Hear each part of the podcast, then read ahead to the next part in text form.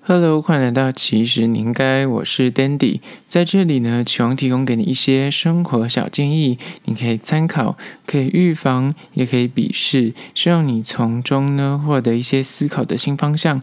今天要来聊聊，其实你应该了解十个饮食喜好矛盾大对决。今天要来聊关于说十个最具争议的食物分类，你是哪一派呢？台湾一向以就是美食王国闻名于世，无论是那种街边的那种摊贩小吃，还是那种米其林等级的餐厅，在台湾都可以找到。就是对应的老饕呢，都有自己支持的流派跟客群。那饮食上面的喜好呢，有时候不一定是味蕾上面觉得好不好吃这么简单，更有时候是一种信仰，一种坚持。他们会为了这个食物。然后誓死的捍卫以下十种，就是很有争议的饮食喜好的矛盾大对决。今天就来聊聊说你是哪一派呢？首先，第一个最受争议的食物呢，就是香菜。你是超爱香菜派，还是香菜是邪教派呢？你吃香菜，你觉得是香？还是臭呢？这个饮食界最难解、最深奥的矛盾考古题，就是如果你吃过香菜，你就有立刻有个高下的判断，你是喜欢还是不喜欢？就对于香菜这个味道呢，就大家会有极端的想法：either 你是觉得它香，或者你就只能觉得它臭了，没有中间值。它呢，就是可能你一出生就注定了这件事情。而根据呢，一本杂志叫做《自然》的研究指出呢，就有可能为什么影响你判断说香菜是香还是臭的感受原因呢？是因为你身体里面有一个基因叫做 OR6A2 的影响，呃，它对醛类的物质呢感受的敏锐度，它就会影响到你觉得香菜这个东西好不好吃，就你是喜欢或讨厌。所以很多人就想说，你到底为什么那么讨厌香菜，或是你怎么这么爱吃香菜？没有为什么，就是基因导致的。所以呢，很多人都说，如果不敢吃香菜的人，他厌恶香菜的话，他吃到香菜或是闻到香菜的东西，他就会觉得是土味、昆虫或是肥皂的臭味。但是喜欢吃香菜就觉得它很香。但是我们要体谅他，因为他是从基因就觉得这个东西很臭。所以第一个就是关于说香菜这个矛盾，你是喜欢吃还是觉得它是邪教呢？接下来延续也是邪教类，就是它的排行榜前一二名就是杏仁茶，就是这也是一个非常大的饮食上面的矛盾。很多人可能会觉得杏仁茶很香啊，另一派人就会觉得杏仁茶超级臭。我相信居住在台湾，你一定有那个经验，就是你去逛夜市或逛卖场的时候，那你就距离那个杏仁茶摊贩 maybe 还数十公尺。因为那个风，你知道，吹拂而来，你就闻到那个杏仁茶的味道，有够臭，有够恶心，你只能够憋气，然后快步的通过。那对于那种杏仁茶，他觉得很香的人，他就是老远就闻到哦，有有很香的杏仁茶味。真的，这个也是跟香菜一样，就是一的人就是喜欢，要不就是厌恶。就是如果你闻到那种杏仁茶，你就是那会憋气的人，就真的会觉得它非常的恶心。但另外一派人就真的觉得哇，这个香味真的很棒，所以他们还会特地去买所谓的杏仁茶的粉来泡。那对于那种就是厌恶的人来说，真的是一头问号，觉得说为什么你要喝这么臭的饮料呢？这就是第二个关于说矛盾大对决是杏仁茶，你觉得很香还是很臭呢？接下来第三个关于饮食上面的矛盾大对决呢，就是三，你鸡块是要加番茄酱还是？糖醋酱呢？就对于鸡块要沾酱的人来说，大家可能就是有些人是家庭教育的影响，可能你爸妈就是拿糖醋酱派的话，或是番茄酱派的话，你可能从小就吃习惯，所以你遇到你的朋友就是告诉你说他有另外一个想法的时候，你就觉得说他才是邪教，为什么？鸡块就是要加糖醋酱啊，或者鸡块就是要加番茄酱啊。那这时候就和另一派就第三方人士，他们可能就会混酱，他就番茄酱加那个糖醋酱混着吃。但是基本派、基本教育派的人就会觉得说，他不会啊，就是只有一种方法，就是一的就是番茄酱，不然就是糖醋酱。那可能因为那麦当劳可能长期就是以糖醋酱加鸡块作为一个 set，所以很多人可能从小就养成这个习惯，所以他觉得说，如果今天只吃鸡块，然后那个很外送员忘了带番茄酱，你就会恼怒，觉得说。没有糖醋酱的鸡块就没有灵魂，你知道？然后另一派人就觉得说，就是加番茄酱才到位，他觉得说那个味道就是加番茄酱才能够提升那个鸡块的美味度，所以这也是一个矛盾大对决之一，就是大家会觉得说鸡块到底要加番茄酱还是糖醋酱呢？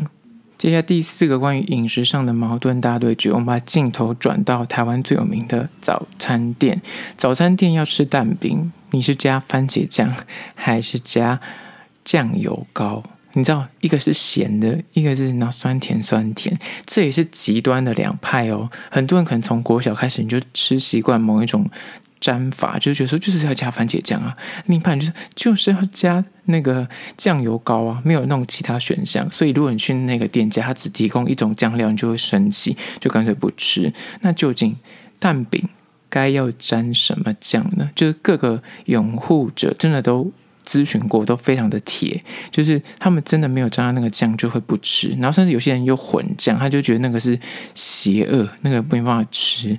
那怕就怕，你知道有些早餐店的阿姨耳根子很硬，就你跟他说我要淋什么酱，他就淋错，那你可能拿回家很开心，说很饿，你要打开来那个餐盒就是另外一个酱，你一整天的心情真的是秒。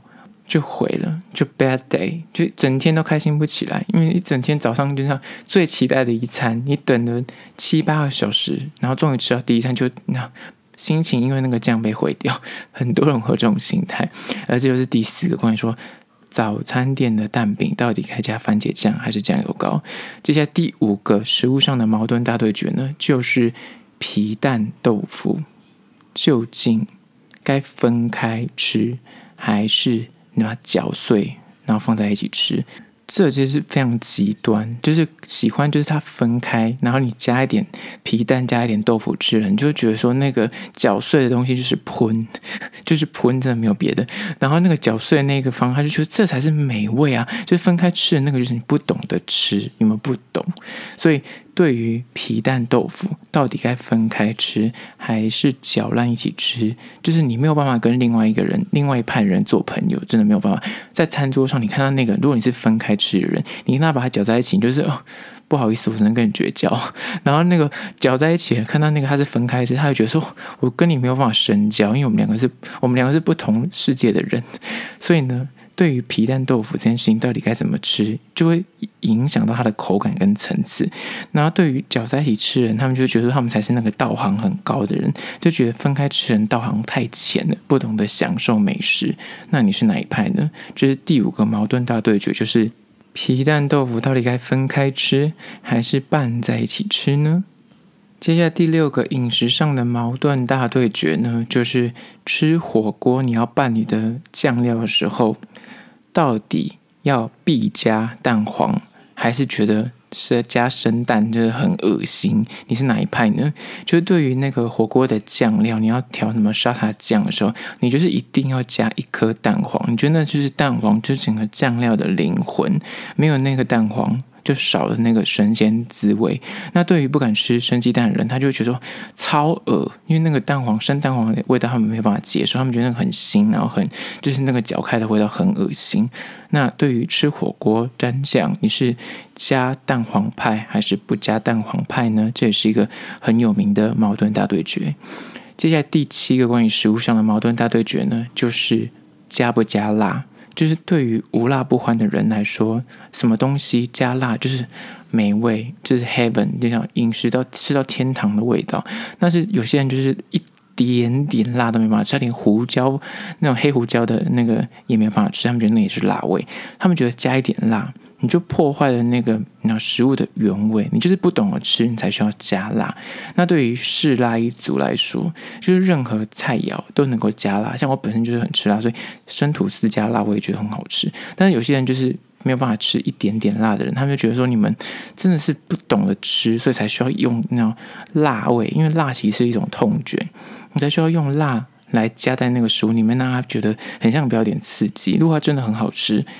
合理来说，应该是不用加辣。所以呢，他们两个人两派的人士如果在同一个餐桌上吃饭，就会很容易就会很难共识，就也没有办法跟对方做朋友。因为什么东西想加辣人就觉得说加辣就才好吃啊，然后一点点辣都不能吃人真的很浮夸。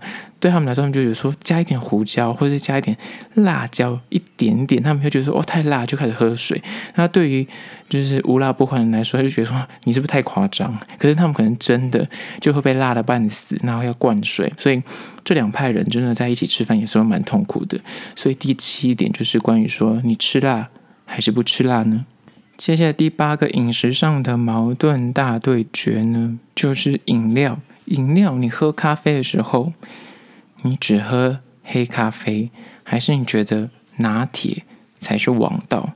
就是喝黑咖啡的人呢，他们才觉得说，这才是真的品咖啡的一种方法。你加牛奶那种，真的就是小孩子在喝的，就是拿那。大人的滋味就是要喝黑咖啡。那对于偏爱拿铁的人呢，他们就是在意那个牛奶跟咖啡在口中那种散发出来的浓醇香。他觉得人生就已经够苦了，我为什么要喝黑咖啡这么苦的东西来逼自己？就是已经人生就是已经这么苦，为什么还要喝这么苦的饮料呢？所以咖啡这件事情也是许多饮食上面的矛盾大对决。所以你是黑咖啡派还是拿铁派呢？接下来第九个饮食界的矛盾大对决呢，就是吐司切边还是不切边？还是你就是不切边，但是呢，你就是会喜欢把你觉得它那个边就是它的精华，所以你会先把它的边给啃掉，然后再吃中间。就是对于吐司边这件事情来说，如果早餐店你看到有些人就会很坚持说，老板我一定要切边，可是有些人对，就是说你真的很不懂吃。吐司的灵魂就在那个边边，你烤的那种酥脆的感觉，所以他们就坚持不切边。所以就是很多点早餐的时候，你就发现说有两派人士，就会有一派人就会一定要切边，那另一派人就是他绝对不切边。那老板如果意外把它切边，他会觉得。心灵受挫，他觉得说：“我真少吃了那个方格，那个方格还是灵魂。”那对于不吃边的人，他们就觉得说：“那你就吃那又干又硬的吐司边，到底是为了什么？”就他们是非不得已才想要把它才会。吃那个边，可是呢，就另外一派就是喜欢那个边，就是两派人士也是非常的极端，然后没有所谓的中间值，所以呢，对吐司切边还是不切边，也是饮食界里面非常一个重要的那争论点。所以你是哪一派呢？接下来第十个饮食界上面的矛盾大对决，就是你吃饭的顺序。就举例来说，你要吃一个排骨便当，你是会。边配排骨边把饭吃完，还是你会把主菜，比方鸡腿饭或是排骨饭，你就把主菜留在最后？那如果是后者的人，你一定遇过那种以前在国高中的时候，你可能吃饭，就是特意的把你的最爱的东西留在最后。就你隔壁的同学可能这样，他们就是很顽皮，然后就会把你的主菜给吃掉，你就会。生气没有别的，就是暴怒，就觉得说我的人生不就是为了那块排骨，我这么努力把它那省下来，就是为了等一下最后一口要留在吃排骨，就你这样一口就把它拿走了。那他可能还觉得说你不是不吃吗？你懂吗？就是吃东西这件事情呢，很多人就是会有配着吃，然后另外一个人就是会把它留在最后吃。所以相信大家就是一定有这样的经验，就是你可能就是。你是一种配的吃人，就会看到说那个人为什么死都不吃主菜，你就觉得他很奇怪。重点不是那个灵魂就在那个排骨吗？啊，你为什么不边吃呢？你要留在最后面把饭都已经吃完，然后才开始啃排骨。然后另一派人就会看不惯那种配的吃人，就觉得说你们就不懂吃，这你们就要配着吃，就吃不出原味。就是好吃的东西应该留在最后，就跟蛋糕上的草莓，到底是该配着蛋糕吃，还是最后吃？你知道这个心态就会极大的差异。对于那种要留在最后吃的，你就觉得说我好货要留在最后面，然后对于那种就是要混着吃的，他们就觉得说主菜就是要混着吃才能够。然后感觉很圆满，就每一口都有吃到主菜，这样人生就是这么的难。所以关于这个东西呢，也是一个食物界的矛盾大对决。好啦，今天就分了十点关于说来分享饮食上面的矛盾大对决，你是哪一派呢？就希望你可以从中去理解另一方的想法。最后还是要说，如果你对今天的议题有任何意见跟想法，想分享你个人的建议的话呢，可以到资讯栏外的 IG、YouTube，那么去订阅留言，跟我互动啊，可以留下你的故事，或是呃提出你的疑难杂症，我都会一一的回复。好啦，这就是今天的，其实你应该下次见喽。